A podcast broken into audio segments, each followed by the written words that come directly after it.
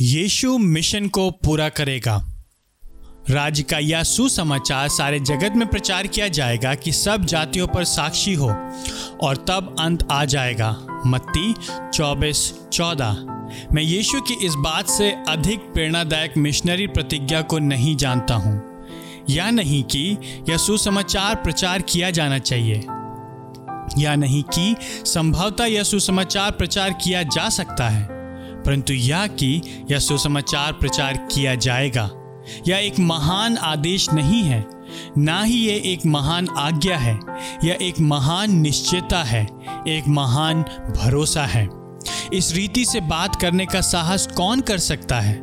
वह कैसे जानता है कि यह होगा? ये कैसे सुनिश्चित हो सकता है कि कलिसिया अपने मिशनरी कार्य में असफल नहीं होगी? उत्तर मिशनरी सेवा का अनुग्रह उतना ही अप्रतिरोध है, जितना कि पुनरुज्जीवन का अनुग्रह। क्रिस्ट वैश्विक उद्घोषणा की प्रतिज्ञा कर सकता है, क्योंकि वह सम प्रभु है। वह मिशन की भविष्य की सफलता को जानता है, क्योंकि वह भविष्य बनाता है। सभी जातियाँ सुनेंगी। एक जाति वर्तमान काल का कोई देश नहीं है।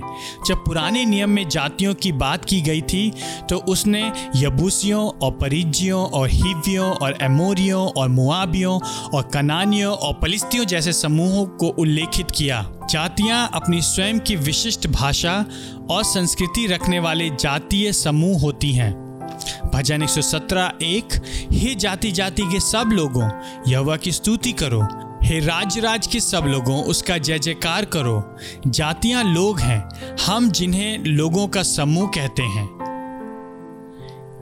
यीशु जो कि परमेश्वर का सम प्रभु पुत्र और कलिसिया का प्रभु है, उसने सहजता से इस ईश्वरीय उद्देश्य को लिया और एक संपूर्ण निश्चयता के साथ व्यक्त किया।